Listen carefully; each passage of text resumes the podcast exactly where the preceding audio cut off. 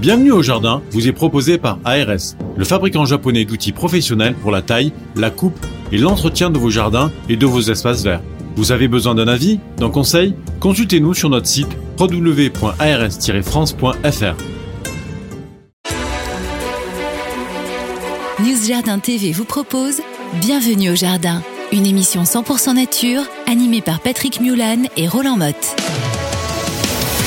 Bonjour à tous, très bienvenue aujourd'hui samedi 24 avril dans notre émission Bienvenue au Jardin sur News Jardin TV. À côté de moi, Roland Mott, le jardinier de Vittel. Bonjour Roland. Bonjour Patrick. En pleine forme ? En pleine forme, oui, c'est bien d'avoir mis des micros pour un podcast, voilà. Ça va être très pratique. Ben oui, parce qu'en fait, je vous rappelle qu'un podcast, c'est une émission de radio que vous pouvez écouter tranquillement sur vos smartphone, sur vos tablettes, sur vos ordinateurs, à tout moment, même si on la met chaque samedi à 8h dans les conditions du direct pour que vous puissiez aussi l'apprécier en vidéo sur la chaîne YouTube de News Jardin TV. Donc, c'est de l'audio, c'est de la vidéo. Nicole est derrière la caméra et elle nous fait donc les images. Salut Nicole.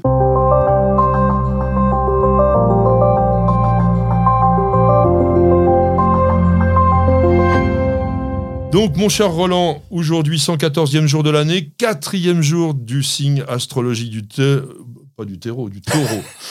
C'est dommage. Oui, c'est dommage. C'est en relation. Et 5e jour du mois de Floréal dans le calendrier républicain français. On vous inflige toujours cela chaque semaine parce qu'il y a en association, donc soit une plante, soit un outil, soit un animal. Et aujourd'hui, c'est un animal et non des moindres. Le rossignol. Eh oui, le rossignol de mes amours. Vas-y, je te laisse finir. Il nous fait du Mariano, ça va être compliqué. Hein, non, restez avec nous, on va parler jardin pendant une heure, vous allez être bien, ne vous embêtez pas avec ça. Alors, mon cher Roland, le rossignol, t'en as dans le jardin ? Alors, c'est difficile à voir parce que c'est un oiseau relativement timide et qui se camoufle et donc il est difficile à voir. On peut l'entendre, hein, on peut choper des sites qui te font penser à ce son bien particulier, donc on peut l'écouter, et il a la particularité de chanter toute la nuit. Donc si la nuit vous savez pas quoi faire, allez écouter le rossignol. Bah, c'est surtout le problème, c'est que si vous l'avez sous vos fenêtres, parce qu'en fait c'est un oiseau vraiment chanteur, mais alors un chant qui est très perçant, qui est très puissant, qu'on entend de loin. Alors pourquoi est-ce qu'on ne parle pas très souvent du rossignol en tant que jardinier ? Pas parce qu'il n'est pas intéressant, au contraire, mais parce qu'il est difficile en fait à voir. Il est assez mimétique parce qu'il est quoi ? Il est brun roux, il est un petit peu, on va dire, discret, un peu couleur terre. Et en fait, ce qui est marrant, c'est qu'il a une queue un peu particulière. Oui, c'est comme ça qu'on peut le repérer d'ailleurs quand on ne connaît pas. Eh bien, parce que d'abord, quand il est à terre et il va chercher beaucoup d'insectes à terre, il sautille d'une part et il relève la queue en sautillant. C'est pas facile à faire et lui, il arrive très bien. Tu arrives pas. Non, bien sûr. J'ai essayé. J'en étais sûr. Alors en fait, il arrive à peu près maintenant, donc deuxième quinzaine d'avril, il est déjà un petit peu dans le jardin et il va rester jusqu'en juin. Et pourquoi est-ce qu'il chante comme ça ? Tout simplement parce que c'est la saison des amours et il va se calmer dès que les petits vont être nés. Parce que dès qu'il va être obligé d'aller chercher la nourriture pour la progéniture. Donc il va se retrouver un tout petit peu éloigné de nos jardins. En tous les cas, si vous avez une végétation qui est très très dense dans votre jardin, notamment un petit peu des fourrés, vous voyez, si vous laissez... Tu laisses des friches, toi, dans le jardin ? Oui, un petit peu, dans le fond du jardin, oui, je ne vais pas tondre, et donc on laisse, et y compris avec des arbustes, c'est vrai que c'est un repère à rossignol. Alors nous avons un anniversaire aussi à fêter avec un grand botaniste qui est né le 24 avril 1862, et il s'appelait... Tomitaro Makino. Je ne sais pas si je prononce bien. Tu prononces bien le japonais, puisqu'effectivement, c'est un nom à consonance japonaise, puisque ce monsieur est né à Sakawa. Sakawa, c'est dans la préfecture de Kochi, et il est mort, malheureusement, à Tokyo. Alors, il est connu pour un travail taxonomique. C'est quoi la taxonomie ? C'est le classement des végétaux. Hein, c'est un type, il faut quand même vraiment dire ça, parce que c'est rarissime. Il n'avait fait aucune étude jusqu'à l'âge de 13 ans. Et il a été obligé, en fait, de travailler avec ses parents, etc. Et à un moment donné, heureusement, il a pu aller à l'université, obtenir un diplôme de doctorat sciences et publier donc pratiquement 5000 plantes nouvelles. Il a beaucoup travaillé sur les bambous. On lui doit aussi le Zelkova, par exemple, le Bomaria, le Cine-semi-arundinaria, etc. Donc, on est le 24 avril, je le répète, il y a des dictons. Oui, il y a un petit dicton. Alors, je vais t'en donner un. Si 31 jours avril avait, personne ne s'en plaindrait, tellement c'est un beau mois. C'est un beau mois, surtout pour les jardiniers. Et aujourd'hui, c'est la Saint-Fidèle. Et on dit à la Saint-Fidèle, près du bassin, reviennent les précieux urodèles. Que sont les urodèles ? Eh bien, essentiellement, les salamandres et les tritons.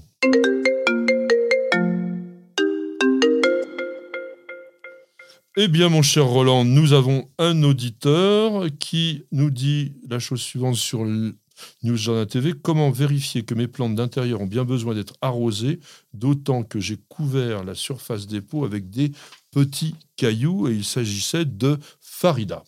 Eh bien, Farida, il y a plusieurs techniques. D'abord, mais mettre le doigt simplement, on enfonce le doigt dans la terre à travers les petits cailloux et si le terreau reste un petit peu collé après le doigt, c'est souvent que c'est suffisamment arrosé. Oui, on peut remplacer le doigt par un bambou si on n'a pas envie de tremper le doigt dans la terre, si vous êtes habillé, par exemple, pour sortir. Non, mais il y a un autre avantage avec le bambou, c'est que généralement, les doigts, bon, ça fait quoi, une douzaine de centimètres de long, un bambou, si vous avez un grand pot, vous pouvez aller jusqu'au fond. Parce que l'important, c'est de savoir ce qui se passe au fond. Ce n'est pas du tout ce qui se passe en surface.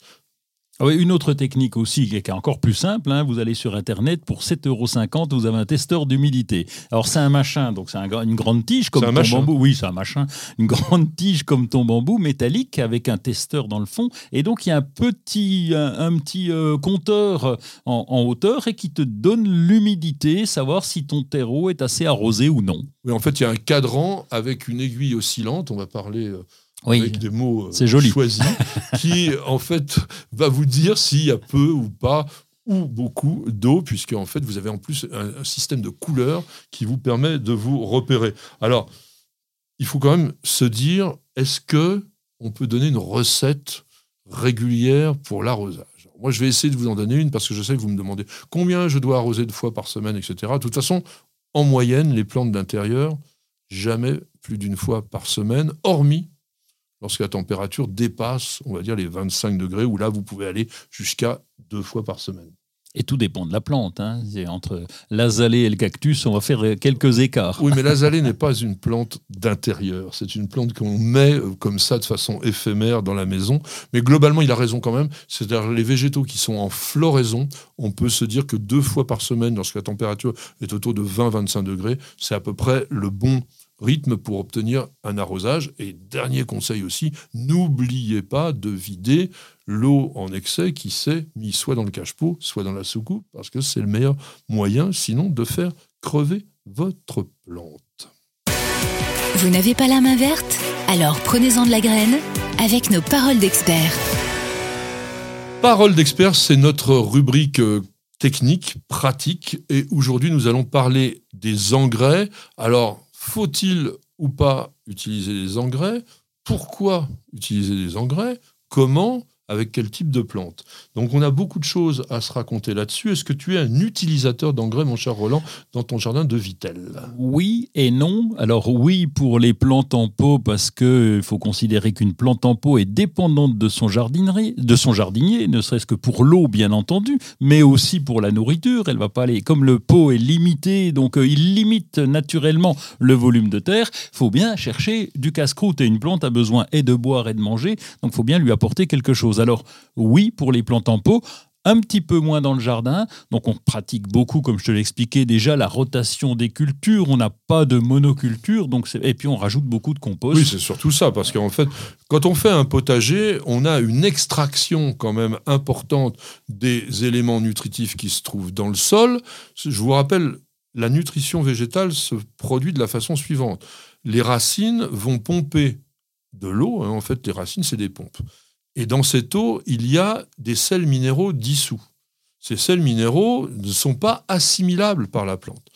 Il faut donc qu'ils montent jusqu'aux feuilles Et c'est au niveau du feuillage, on en a parlé dans une précédente émission, que se produit la photosynthèse qui permet donc à la plante de transformer ces éléments minéraux en substances assimilables grâce à la photosynthèse. Et on y reviendra parce que c'est très intéressant et c'est surtout très complexe. Alors, quand on sait donc comment les plantes se nourrissent, pourquoi est-ce qu'il faut mettre de l'engrais ? Il faut mettre de l'engrais tout simplement parce que dans un potager notamment, les cultures se succèdent rapidement les unes après les autres et elles exportent des éléments minéraux. Donc si on n'en remet pas, au bout d'un moment, on appauvrit quand même le sol, à moins de faire ce que tu fais, c'est-à-dire donc ces apports organiques, mais qui ont un défaut. Les apports organiques apportent essentiellement de l'azote. Alors comment tu équilibres tout ça ? C'est pas forcément évident. Alors on équilibre difficilement, mais c'est essentiellement la rotation des cultures et le changement fréquent des cultures qui va nous permettre d'avoir des éléments qui sont puisés différemment entre légumes racines, légumes feuilles et légumes fruits. Donc on fait vraiment beaucoup de rotation de cultures. Mais ce que je dis, attention quand même aux trop riches apports organiques qui apportent essentiellement de l'azote, alors qu'on n'a pas vraiment besoin d'avoir trop d'azote parce que vous faites beaucoup pousser les feuilles et vous attirez aussi pas mal les ennemis qui, eux, aiment bien piquer et sucer la sève des plantes qui ont beaucoup d'azote. Alors, il n'y a pas que le fameux NPK, vous savez, azote, phosphore, potasse. Il y a aussi souvent sur les engrais écrit oligo-éléments. Qu'est-ce que c'est tout ? Oui, il y en a un paquet, le fer, le bore, etc. Le cuivre, le zinc, le molybdène, etc. Il y en a pas mal et ils ont chacun leur particularité et c'est important d'avoir ce sol équilibré avec ces oligo-éléments qu'on va trouver principalement dans les engrais parce que on a souvent... C'est rare d'avoir un sol parfait, hein, c'est ce qu'on souhaite tout jardinier, la terre qui soit idéale, ça existe rarement, donc à nous de nous adapter. Alors il y a un mot qu'on utilise souvent en langage jardinier qui est le mot engrais de fond. C'est quoi un engrais de fond ? Ah oui, c'est un engrais qu'on met dans le fond, tu fais un gros trou, tu le mets dans le fond, c'est à peu près ça. On le met à l'automne pour stabiliser un petit peu. On pourrait presque l'appeler engrais passe-partout finalement. Alors engrais surtout à décomposition lente, par exemple en organique, vous allez utiliser surtout la corne, ou la poudre d'os, qui sont des éléments qui vont demander un certain temps pour être décomposés par les micro-organismes du sol. Et ça, il faut insister là-dessus. Le meilleur des engrais du monde ne sera jamais utile pour une plante, surtout s'il est d'origine organique, si vous n'avez pas de micro-organismes dans votre sol. Alors tiens, on va parler d'autre chose. Dans le commerce, évidemment, on trouve plein d'engrais. Pour rosiers, pour géranium, pour hortensia, pour légumes, pour plantes vertes, pour orchidées, etc., etc. Est-ce qu'il est vraiment utile d'acheter toute la panoplie? Alors, si on est vendeur, oui. Et sinon, t'as été vendeur. Oui, c'est ça. C'est pour ça que je te dis ça. Mais c'est vrai qu'on fait des associations à côté des géraniums, on met l'engrais géranium, etc. Dans le temps, les anciens mettaient du 3x15. Je ne sais pas si tu te souviens de ça, si tu as connu ça. Oui, ou du 3x10, on avait aussi ça. Bon, alors, je serais quand même un tout petit peu plus précis. Désolé, Roland, de dire ça, mais... C'est un côté marketing, c'est-à-dire que c'est vrai que, par exemple, vous pouvez utiliser un engrais géranium et le mettre sur les tomates, ça n'aura pas d'incidence négative. Ça, sachez-le bien, c'est pas un problème. En revanche, quand même, un engrais géranium, il est quand même composé pour favoriser la floraison. Si vous cultivez des fruits, il vaut mieux utiliser des engrais tomates ou des engrais fraisiers. Mais ça, vous pouvez les mettre sur les groseilliers, sur les framboisiers, ça va donner des résultats. Si vous utilisez des engrais, on va dire légumes, sur des fleurs, c'est pas gênant parce que c'est des plantes herbacées. Un engrais rosier, ça va très bien sur l'ensemble des arbustes. Donc, vous voyez, vous pouvez vous acheter 3 ou 4 engrais différents, un pour les feuilles, un pour les fleurs, un pour les fruits. Là, on est déjà pas mal. Oui, on est bien, parce que c'est vrai qu'il y a c'est morcelé quand même, hein, quand tu regardes un linéaire complet. C'est pour se faciliter la vie. Oui, alors après, on ne se trompe pas. Si tu dis j'ai des rosiers, je prends un engrais rosier, mais comme tu l'as dit, ça peut aussi servir à tous les arbustes. Alors, il y a un truc que je voudrais aussi abordé, c'est les engrais verts. Tu fais ça ? Ah oui, alors ça, oui, régulièrement. L'engrais vert, en fait, c'est une plante qu'on va semer. Alors, il y a plusieurs types d'engrais verts. On va semer, alors elle va avoir plusieurs utilités. D'abord, elle va occuper le sol. La nature ayant horreur du vide, si tu mets rien, bah, tu risques d'avoir des herbes indésirables. Une fois que tu as fini une culture, une fois que tu as arraché les patates, par exemple, il n'y a plus rien. Et donc, l'idée, c'est de semer, par exemple, de la moutarde, qui va d'abord occuper le terrain, qui va limiter les battages, hein, la pluie qui va tomber sur le sol, donc ça c'est pas bien, donc c'est d'où l'intérêt d'avoir une couverture sur le sol. Et puis certains ont des avantages, hein, donc soit parce qu'on les met en compostage de surface, ou soit parce que leurs racines vont améliorer la terre. Donc voilà, les engrais, mais vous aurez l'occasion d'y revenir parce que c'est quand même relativement complexe et tout le monde en a besoin. Bienvenue au jardin, Patrick Moulin, Roland Mott. On passe maintenant, mon cher Roland, aux actualités. Donc, je redis comme la semaine dernière, parce que parfois ça m'agace un peu, la pub, etc. Non, on ne fait pas de la publicité quand on fait des actualités. On vous présente des sélections de choses qui nous semblent intéressantes pour tout le monde. Et après, ben, on ne vous en fait pas non plus le panégyrique. Vous l'utilisez ou vous ne l'utilisez pas. C'est pour vous dire, voilà, il y a des choses intéressantes qui sortent. Et toi, qu'est-ce que tu nous proposes ? Oui, surtout que là, de la pub, ça va être compliqué parce que c'est vraiment un truc un peu bizarre et très particulier. C'est un thermomètre pour le compost. On parle souvent du compost en disant bah « oui, mais il doit monter en température ». Ah oui, d'accord, alors tu mets la main au-dessus, tu mets le doigt dedans pour savoir si c'est chaud. Ben non. Et là, c'est Guillouard qui a fait ça. Il a fait un thermomètre à composteur. Bon, c'est tout simple, c'est comme notre truc tout à l'heure pour voir l'humidité, sauf que là, c'est la température, c'est une grande tige. Oui, voilà. Ah oui, très grande tige, elle fait 50 cm. Ouais, voilà, ouais. Tu vas l'enfoncer directement dans ton compost, donc tu vas aller au cœur de ton compost. Ouais. S'il fait 1 m3, bah, ça tombe bien, c'est la moitié. Et tu vas... c'est vraiment important. Et tu vas avoir ton cadran qui va t'indiquer la température. On va le laisser, on va prendre 1 fois par semaine. Ça permet de corriger parce qu'un compost, c'est quelque chose d'assez technique. Alors il faut dire aussi une chose, c'est que si jamais vous n'obtenez pas de la température, c'est que votre compost ne fonctionne pas bien. Il est indispensable qu'il y ait cette montée en température qui est liée à l'activité microbienne qu'il y a dans l'ensemble des éléments organiques. Et si vous n'avez pas ça, vous savez que sur le fumier de cheval, qui est celui qui est le plus chaud, on monte à 70 degrés. Donc, alors bien entendu, il y a aussi autre chose d'important, c'est quand c'est très chaud comme ça, on ne l'utilise pas, on attend effectivement que le compostage se fasse. Alors moi, je vais vous parler aussi d'un truc bizarre, parce que visuellement, bien sûr, là, on fait de la radio essentiellement, donc vous n'aurez pas l'occasion de le voir, mais visuellement, c'est très particulier. Ça s'appelle Plantingé. C'est une coupelle d'irrigation qui a été créée par une entreprise qui s'appelle Soparcour. Alors c'est aussi des entreprises françaises. On essaye de vous parler d'entreprises françaises. Alors, ça vous permet, en fait, de faire une sorte, pas une vraie réserve d'eau, mais un élément qui va concentrer l'eau autour de votre plante. Mais non seulement, c'est un carré en plastique, et quand vous le posez sur le sol, bien évidemment, les herbes éventuelles autour ne peuvent pas se développer. Donc vous allez favoriser le développement de la plante en empêchant les herbes sauvages autour de pousser et en concentrant toute l'eau d'arrosage, ou de pluie d'ailleurs, autour de la plante.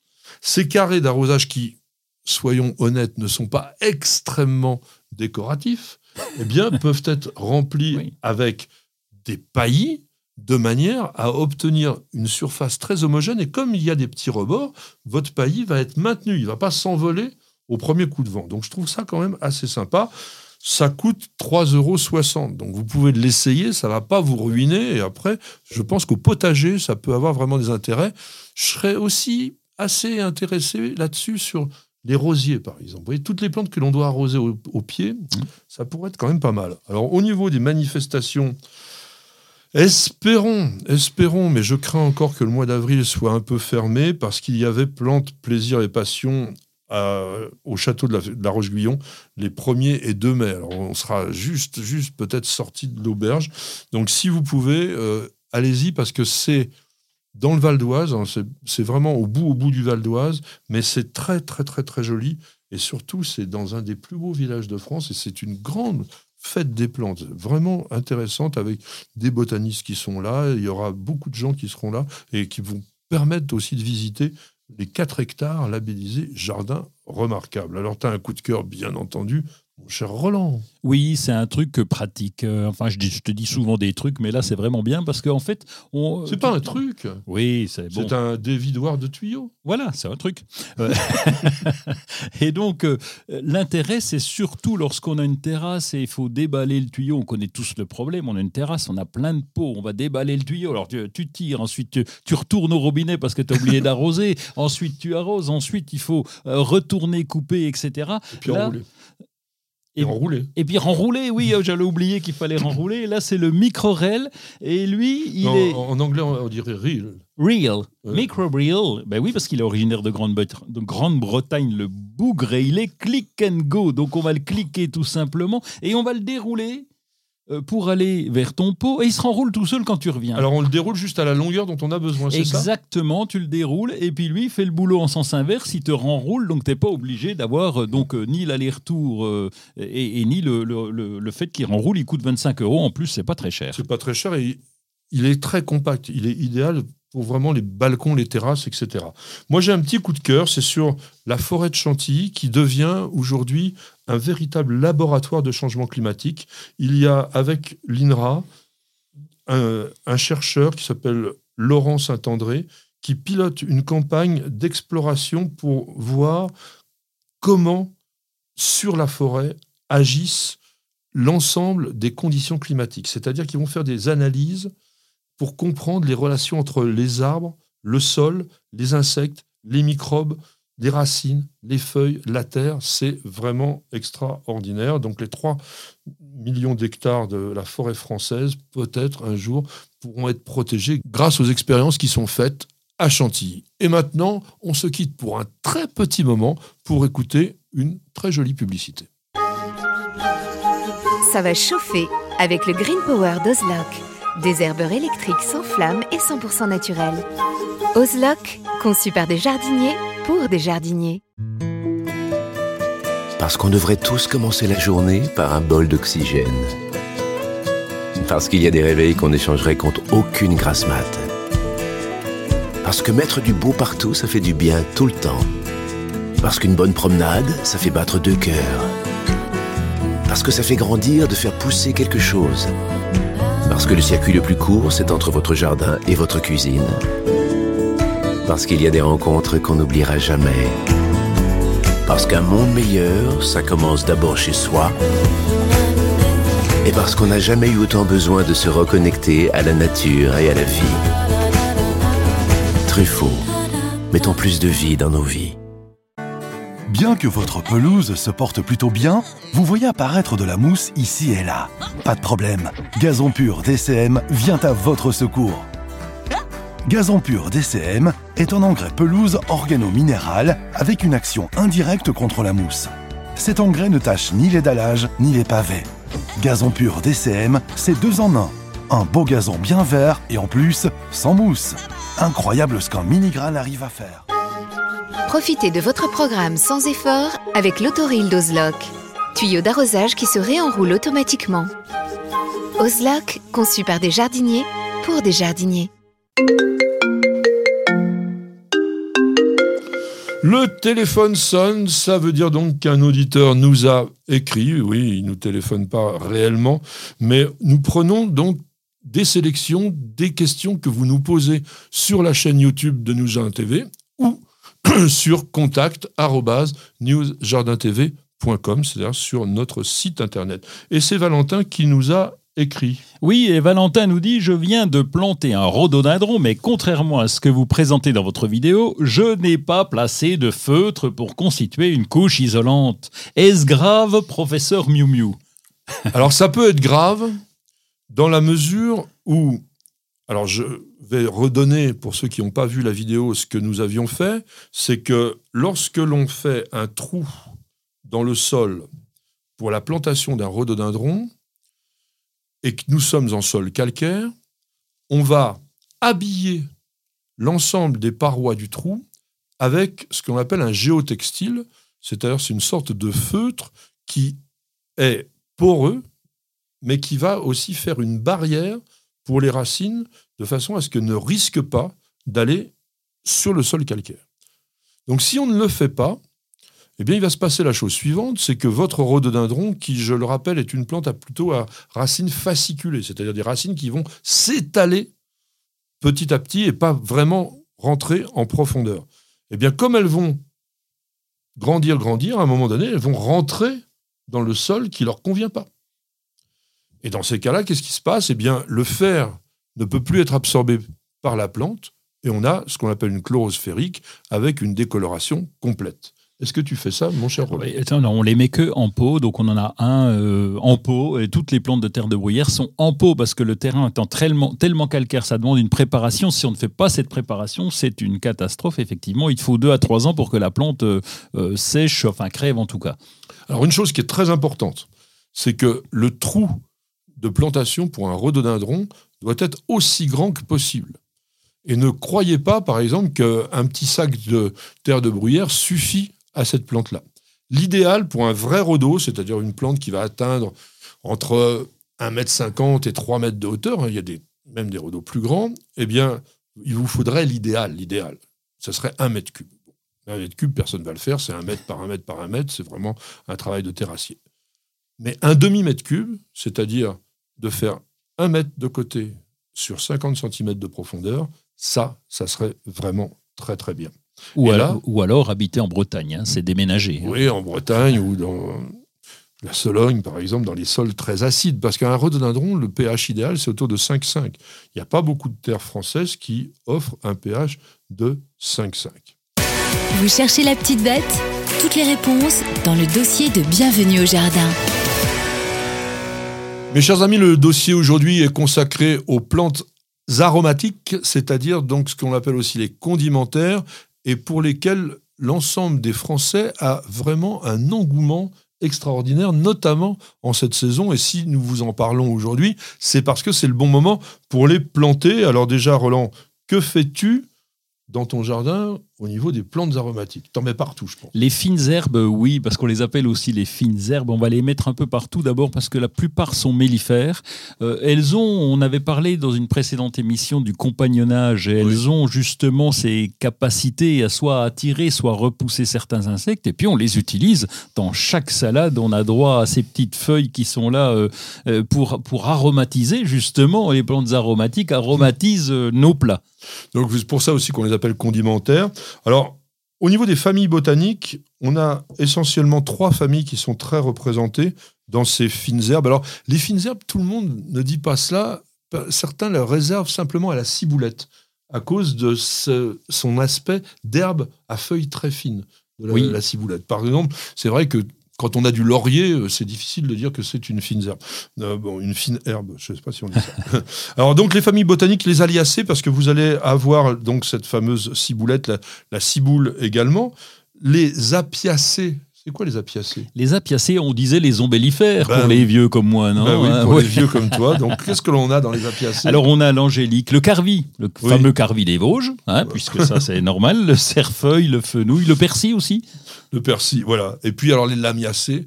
Alors là, les lamiacées, c'est la grande famille, puisque ce sont les menthes, puisque ce sont les sauges, puisque c'est le basilic, la mélisse, le thym, etc. Donc voilà, on est sur ces petites familles-là. Alors pourquoi ces plantes sont-elles aromatiques ? Elles contiennent des parfums. Souvent, d'ailleurs, c'était peut-être pour se défendre un petit peu. Donc, elles dégageaient des parfums pour se protéger de différentes choses, voire pour se créer un microclimat. Et donc, elles dégagent ce parfum. C'est ce parfum qu'on va nous utiliser pour la cuisine. Alors, ce parfum est en fait des huiles essentielles. Ces huiles essentielles qui, aujourd'hui, sont de plus en plus analysées. Nous vous avions présenté, d'ailleurs, un produit à base d'huile essentielle d'orange qui sert pour traiter les plantes de façon naturelle aujourd'hui. Et il y a une énorme recherche autour de ça, parce que c'est des substances qui ont des vertus énormes. Et comme tu viens de le dire, la plupart sont destinées à protéger les plantes contre leurs ennemis naturels.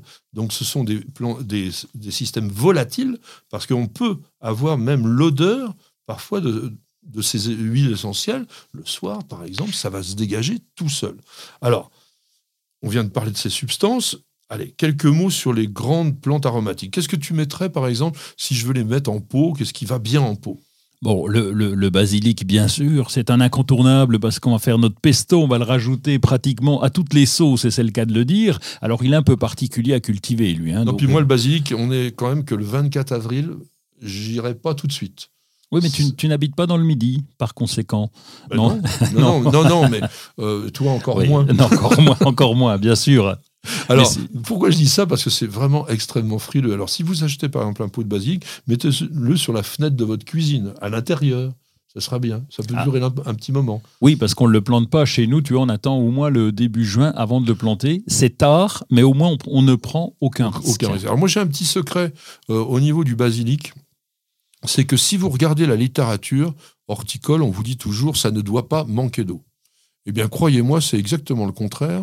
Si vous arrosez trop votre basilic, vous allez le faire crever, mais rapidement. Il noircit, tu as dû remarquer ça. Ça noircit au bas de la tige et ça meurt très vite. On avait fait, avec ma petite Nicolette, l'essai dans une petite jardinière. Et qu'est-ce que l'on faisait ? On attendait que le basilic ait des feuilles qui commencent légèrement à se crisper. La plante, elle n'est pas raplapla. Non, elle se crispe légèrement et là, on arrose. Et je peux vous dire, on avait eu un basilic comme jamais on a eu. Donc, essayez de le faire légèrement souffrir et ça ne lui fera pas de mal, bien au contraire. Alors, qu'est-ce que tu mets d'autre dans tes petits pots ? Laurier-saut se met en pleine terre, carrément. En pleine terre, il tient le coup. Oui, il tient le coup. Bon, toutes les menthes, alors, on en avait déjà parlé, ça, mais les menthes en pot, je préfère, parce qu'après, tu vas les retrouver un peu partout dans ton jardin. Donc ça, c'est un peu une galère. Le persil, évidemment, tu sais que dans le temps, on disait, faut pas planter le persil, ça porte malheur. Bon, ben oui, mais moi, je crois à tout. Et puis du thym, parce qu'il y a beaucoup de variétés de thym, et c'est tellement joli, c'est en plus décoratif. On oublie le côté décoratif. Mais le thym, alors sol extrêmement drainant, ça ce sont les plantes qu'on peut dire plantes de zone de maquis.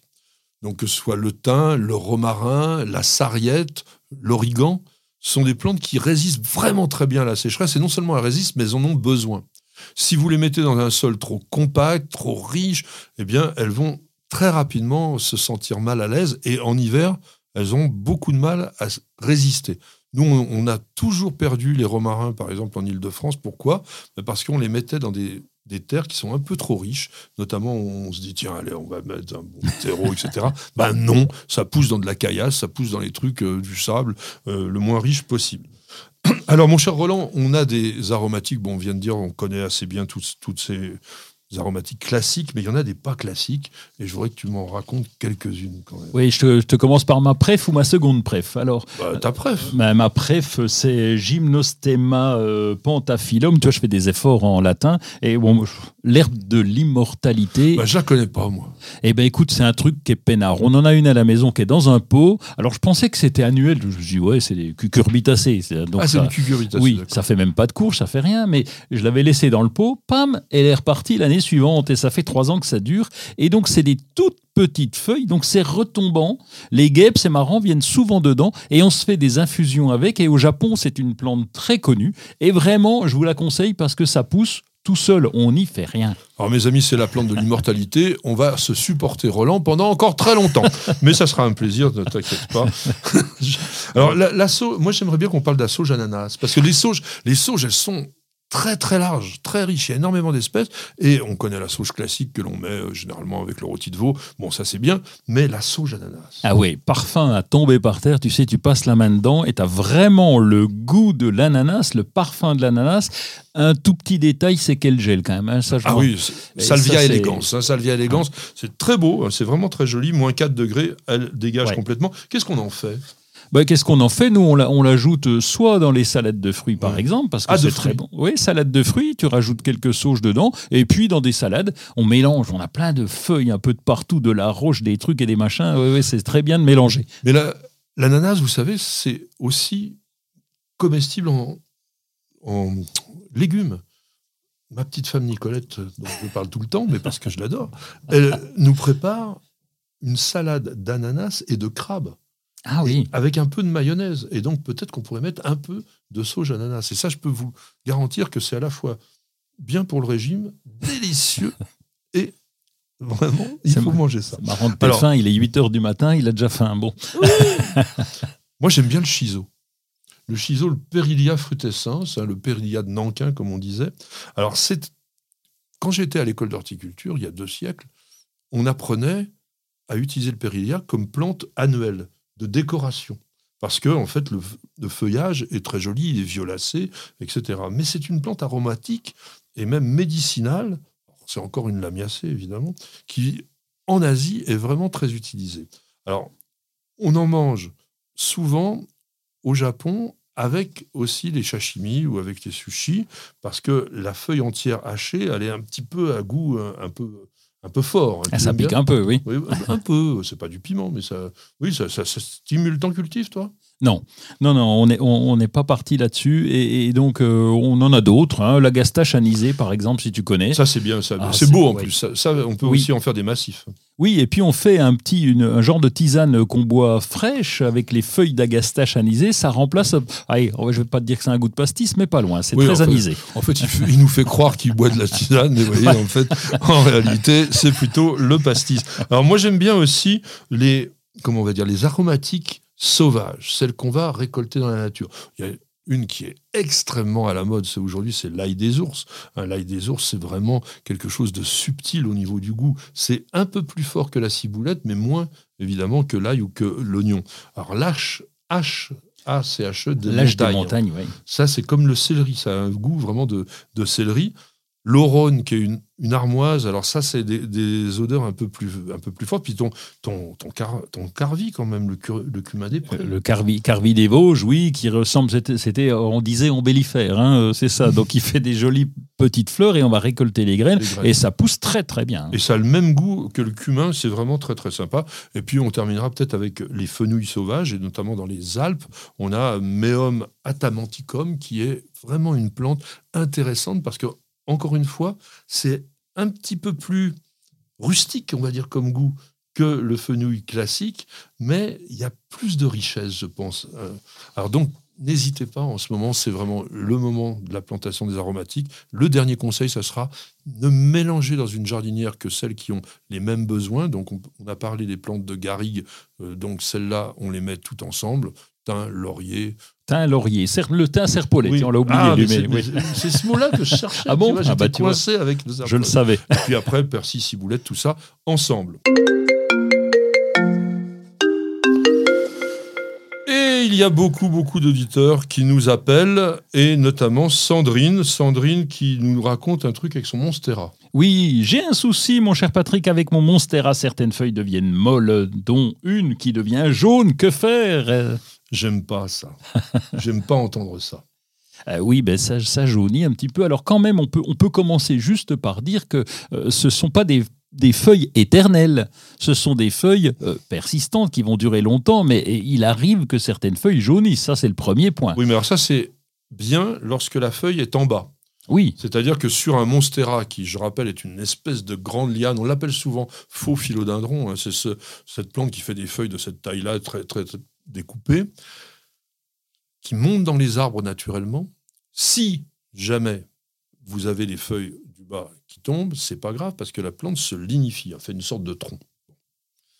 Le problème, c'est quand ça se passe en haut. Oui. Et puis, elle nous a quand même dit une chose que j'aime pas, mes feuilles sont molles. Oui, ça c'est le plus embêtant. Donc là, on va se repérer à l'arrosage, on va revenir à notre arrosage parce que le dosage de l'arrosage va être important. Tu disais dans une précédente émission, tout à l'heure, je crois que tu parlais de ça, il faut arroser 1 fois par semaine. C'est un repère à peu près, oui. Et puis c'est là où on va essayer de tester l'eau. On ne va jamais laisser d'eau dans la soucoupe parce qu'on peut avoir des pourritures qui arrivent assez fréquemment. Donc là, je crois, Sandrine, qu'il y a un problème de rodage dans l'arrosage. Dans l'arrosage, mais ça peut venir aussi du substrat, parce que, attention, on a tendance souvent à planter ou à rempoter une plante dans un terreau qu'on a acheté bon marché quelque part, et c'est essentiellement de la tourbe noire qui asphyxie rapidement les plantes. Donc, le mélange idéal pour le Monstera, 1 tiers de terreau, 1 tiers de terre de jardin assez souple et 1 tiers de sable. Là, vous avez quelque chose qui est à la fois consistant et qui est poreux. C'est pas une plante extrêmement gourmande en eau. C'est vrai que ça vit dans les pays tropicaux, mais ça aime plus ce qu'on appelle l'hygrométrie, c'est-à-dire l'humidité de l'air. Et quand vous avez un jaunissement qui se passe en haut, c'est souvent que dans les appartements, logiquement, la chaleur monte. Donc vous avez une température nettement plus élevée en haut, près du plafond, qu'en bas. Et à ce moment-là, vous avez aussi une perte considérable de l'hygrométrie. Donc qu'est-ce que l'on fait pour augmenter l'hygrométrie ? Alors donc, si on a notre soucoupe avec des billes d'argile, on pose le pot dessus, on remplit d'eau. Si tu as un chauffage au sol, en particulier l'hiver, c'est parfait. Ça te fait un petit microclimat, un petit peu d'humidité. Ça décolle les papiers peints, c'est dommage.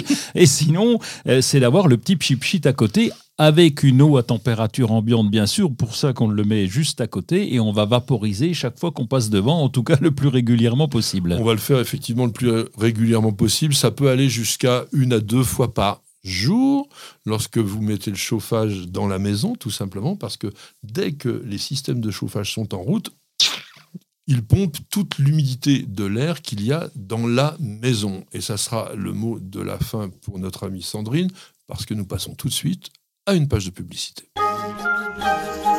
Ça va chauffer avec le Green Power d'Oz'Loc. Des herbeurs électriques sans flamme et 100% naturels. Oz'Loc, conçu par des jardiniers pour des jardiniers.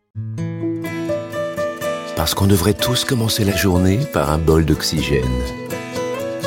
Parce qu'il y a des réveils qu'on échangerait contre aucune grasse mat.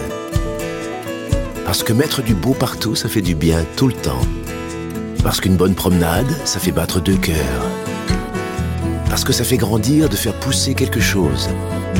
Parce que le circuit le plus court, c'est entre votre jardin et votre cuisine. Parce qu'il y a des rencontres qu'on n'oubliera jamais. Parce qu'un monde meilleur, ça commence d'abord chez soi. Et parce qu'on n'a jamais eu autant besoin de se reconnecter à la nature et à la vie. Truffaut, mettons plus de vie dans nos vies. Bien que votre pelouse se porte plutôt bien, vous voyez apparaître de la mousse ici et là. Pas de problème, Gazon Pur DCM vient à votre secours. Gazon Pur DCM est un engrais pelouse organo-minéral avec une action indirecte contre la mousse. Cet engrais ne tâche ni les dallages ni les pavés. Gazon Pur DCM, c'est 2 en 1. Un beau gazon bien vert et en plus, sans mousse. Incroyable ce qu'un mini-grain arrive à faire. Profitez de votre programme sans effort avec l'autoril d'Oz'Loc. Tuyau d'arrosage qui se réenroule automatiquement. Oz'Loc, conçu par des jardiniers pour des jardiniers. Bienvenue au jardin. Patrick Moulin, Roland Mott. Mon cher Roland, nous allons essayer de voir ce que nous allons faire au jardin la semaine prochaine, c'est-à-dire qu'on va se rapprocher petit à petit du mois de mai, le joli mois de mai. On dit en avril, ne te découvre pas d'un fil. Est-ce que tu découvres un petit peu tes cultures ? Qu'est-ce que tu nous fais en ce moment ? Tiens, dans les semis, par exemple. Ouais, oui, c'est ce que j'allais te dire. On est en plein dans les semis. Donc, alors, je te dis en vrac parce que j'en ai un tas. Tous les choux, pratiquement tous les choux, un peu d'épinards, du fenouil, la laitue d'été, les navets, les panais. Pourquoi est-ce qu'on sème peut-être un peu tard chez nous ? C'est parce que dans les pays un peu plus frais, plus tu tardes et plus tu prends de l'avance finalement. Je ne sais pas si je m'exprime bien, mais le fait de semer trop tôt, eh bien, les plantes peuvent être stressées avec le froid. Et donc, si on attend que le sol se réchauffe d'abord, que le temps se réchauffe, eh bien, les semis seront dans de meilleures conditions.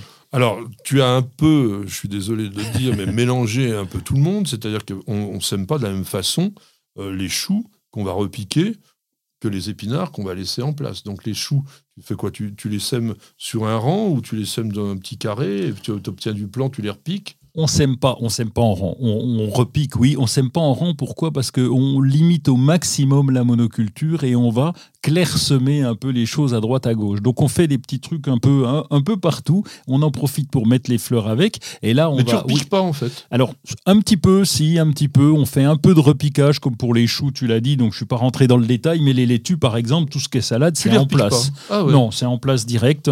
On va semer. Alors le paquet nous fait presque la saison parce qu'on en met un petit peu chaque fois. Et il faut faire attention à ça d'ailleurs. Oui. On a tendance à vider le paquet sur le sol, c'est super, sauf que vous avez tout d'un coup mangé des salades pendant 15 jours, après vous n'avez plus rien, c'est quand même dommage. Et c'est bizarre parce que quand même le repiquage normalement redonne une sorte de coup de boost à la plante quand on fait, notamment au niveau des légumes.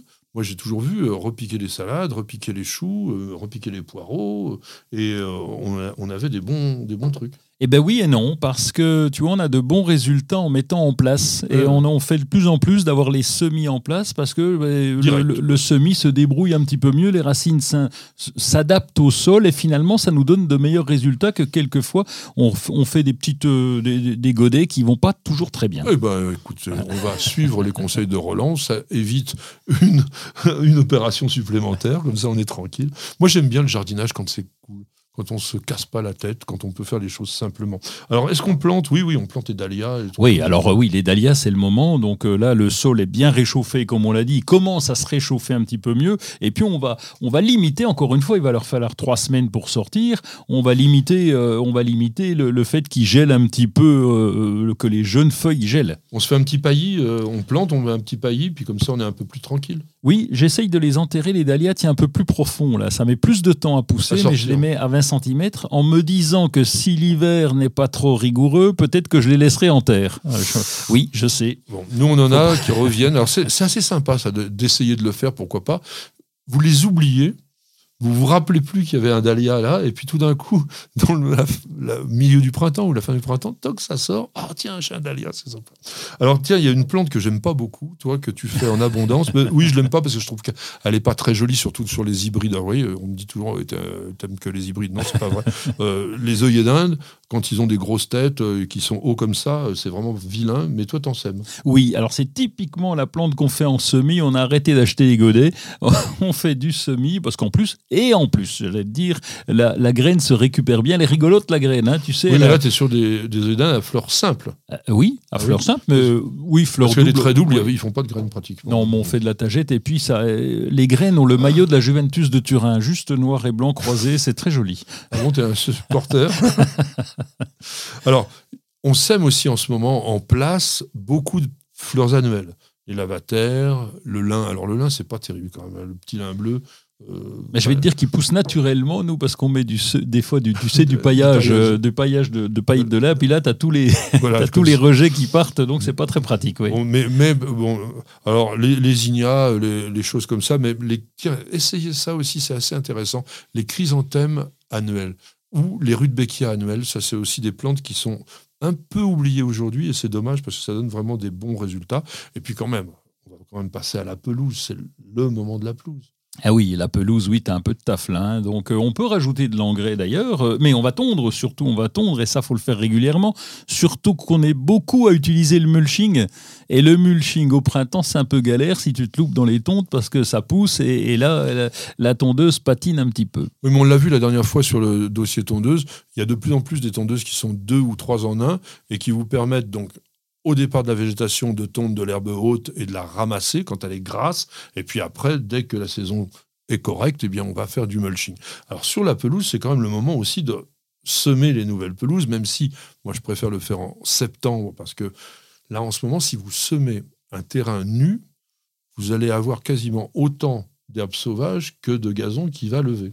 Oui, on a intérêt à faire ce qu'on appelle un faux semis, c'est d'abord retourner son sol, le laisser libre, attendre avant de semer une quinzaine de jours, parce que tu as toutes les autres là, qui viennent pousser un peu de ça, de là. Donc là, on va les sarcler, on va les arracher, donc ça nous permet de faire ce faux semis pour ensuite semer le gazon. Faire le vrai semis de gazon, donc sur un sol qui a été bien roulé, et on terminera en disant, il faut quand même passer la binette, parce qu'il y a beaucoup de plantes qui se mettent à pousser dans les endroits qu'on n'a pas envie, notamment dans les massifs. Vous pouvez aussi vous mettre à faire de la greffe, et notamment de la greffe en couronne, si vous êtes assez habitué. Si vous ne savez pas, nous avons aussi une vidéo sur News Jardin TV.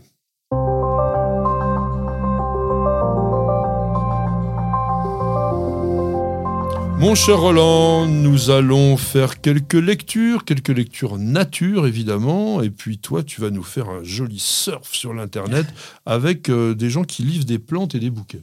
Oui, c'est des gens qui s'appellent Bergamote, bergamote.fr, c'est un site, j'ai testé, c'est pour ça que je t'en parle, j'ai reçu leurs plantes, donc ils essayent de s'évertuer à faire, ils sont là depuis pas longtemps, depuis 2010, à l'époque où on trouvait pas beaucoup de plantes sur internet, on commençait à les trouver, mais il y avait des ruptures, c'était pas évident, bon depuis évidemment les choses se sont améliorées, on trouve des belles choses sur internet, mais bergamote.fr, eh bien ils associent le végétal, qu'ils connaissent bien, qu'ils essayent de choisir, en tout cas en priorité en France, voire en Europe pour certaines variétés. Et donc, ils associent le décor entre le végétal et les coussins, les chiliennes. Donc, ils te font des associations. Ils nous proposent finalement dans leur site la collection Le Jardin, sur lequel on va avoir des idées. On va pouvoir se dire avec quoi j'associe le végétal, avec est-ce que je rajoute une chilienne et de quelle couleur.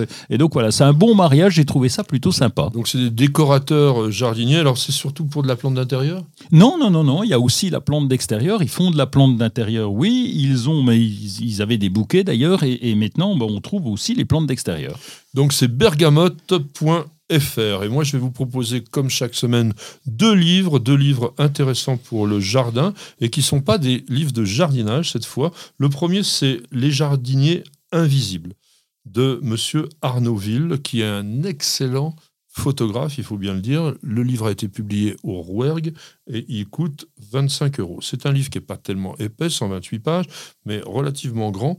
Et l'auteur, qui est un entomologiste photographe, il va en fait explorer en images un peu tous les recoins de son jardin et il va vous montrer surtout les insectes qui vivent dans le jardin et qui travaillent pour nous.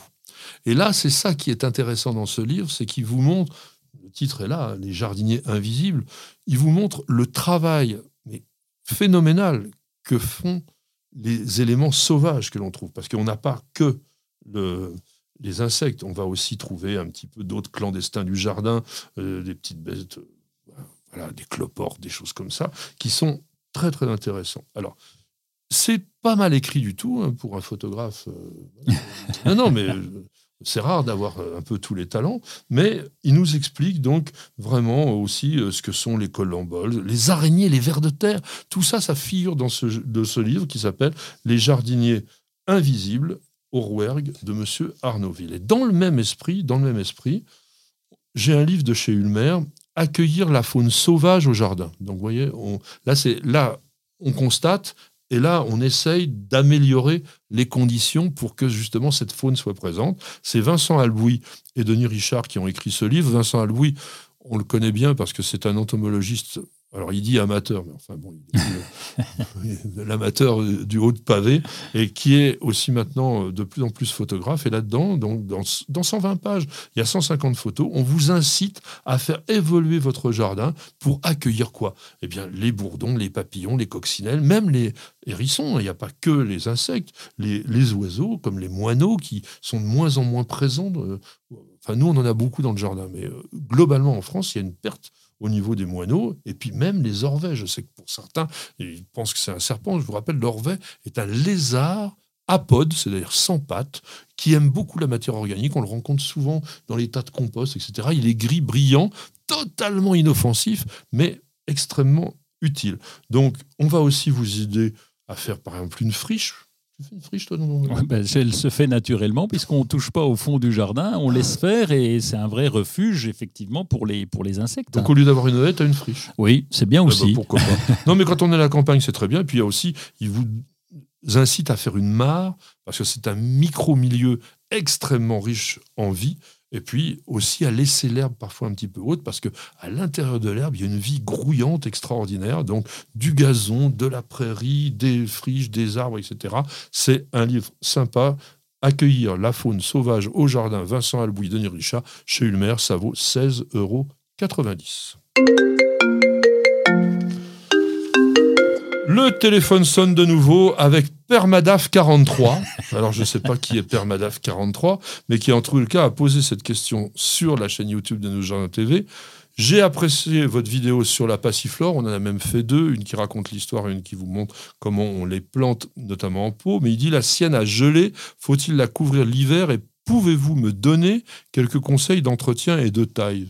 plante que tu cultives, ça? Non, j'attends de construire la véranda autour de la passiflore, donc là, un peu de travail, mais elle est frileuse, elle est quand même frileuse, et c'est vrai qu'il faut choisir l'emplacement, en tout cas pour le Grand Est, il faut choisir l'emplacement pour bien la mettre en situation très protégée. Alors, il y a une chose que je voudrais dire, on cultive essentiellement Passiflora caerulea, c'est-à-dire la passiflore bleue, qui jusque dans l'île de France arrive assez bien, on va dire, à tenir. Il y a une plante qui est gélive, mais dont la souche est costaud.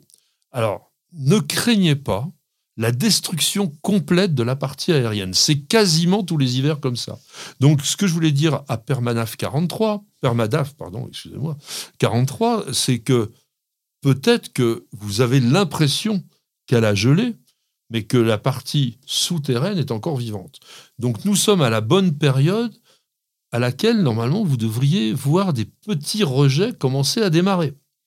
Si ce n'est pas le cas, soyez encore patient. Attendez bien au moins jusqu'au 15-20 mai. Là, si rien ne s'est produit, ça commencera à être inquiétant. Mais globalement, vous pouvez, dans beaucoup de régions, maintenir une passiflore caerulea, donc je rappelle, en ayant un bon paillis sur le pied en hiver. Quand je dis un bon paillis, c'est une bonne quinzaine de centimètres de matière. Alors, ça peut être un compost, mais du foin, par exemple, ou de la paille, c'est quand même très bien.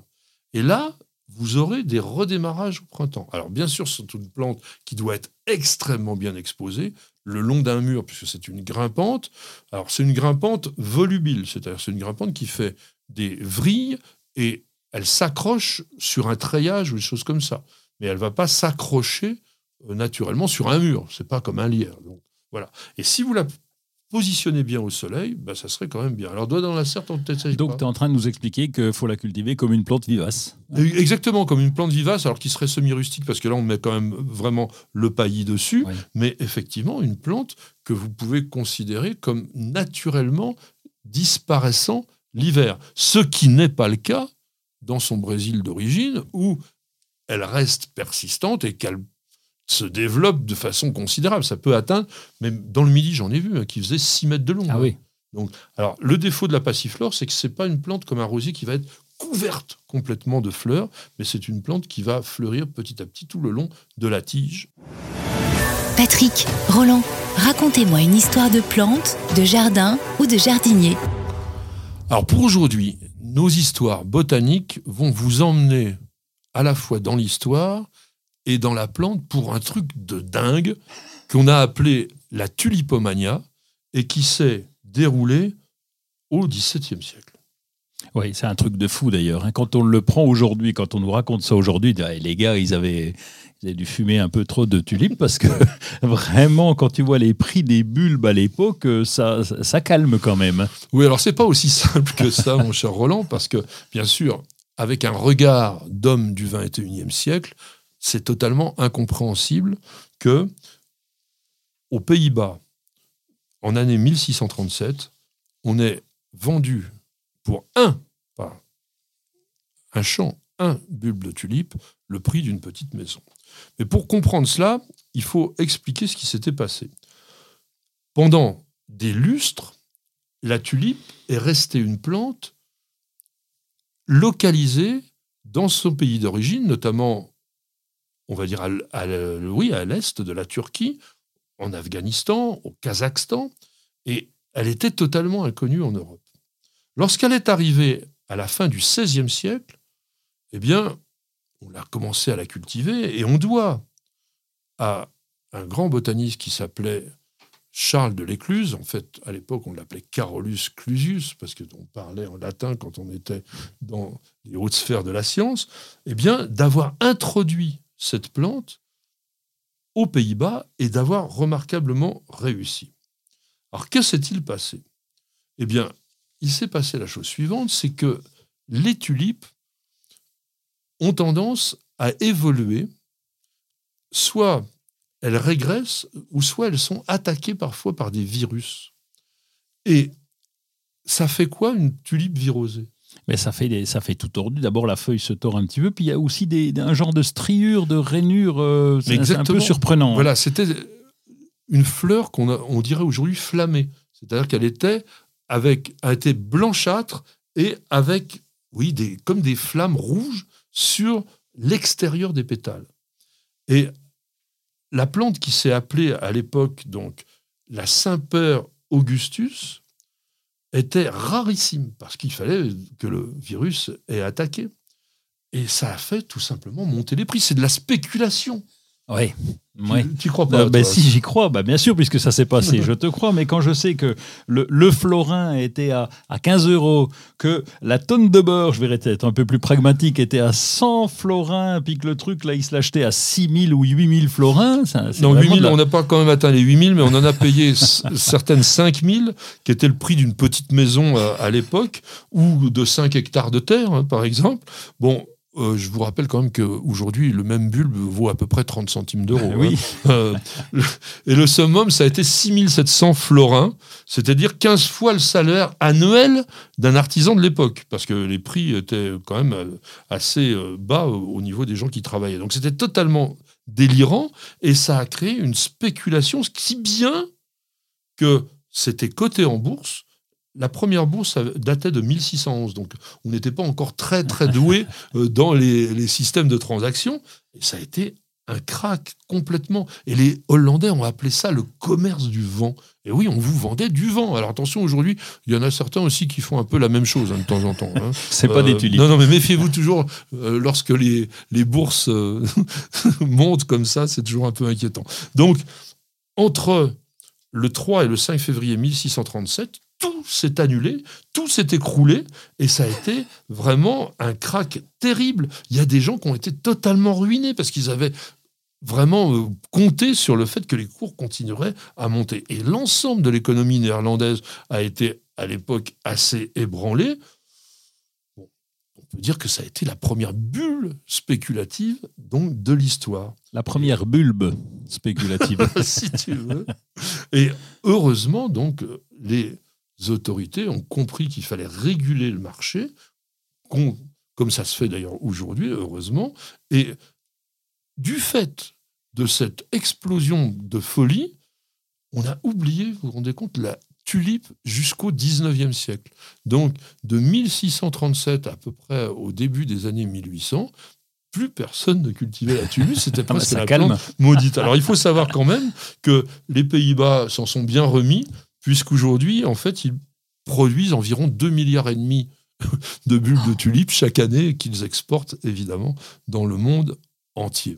Multiplié par 6 000 florins, ça fait une fortune. C'est mais dommage qu'ils n'aient pas gardé le prix. 30 centimes, 30 centimes au niveau de l'amateur qui paye en tant que consommateur. Mon cher, on Roland. Va terminer. Oui, Roland, on a fini. J'ai souvent envie de lui dire Laurent, je ne sais pas pourquoi. C'est parce que ma fourche langue, en fait. Hein. Non, ma langue fourche.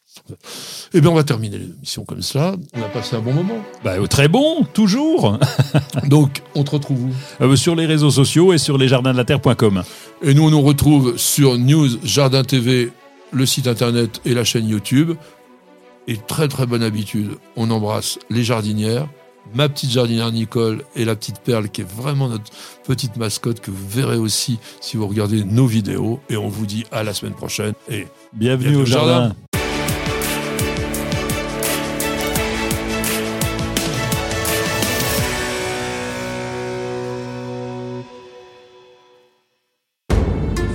Vous avez écouté Bienvenue au jardin avec ARS, le fabricant japonais d'outils professionnels pour la taille, la coupe et l'entretien de vos jardins et de vos espaces verts.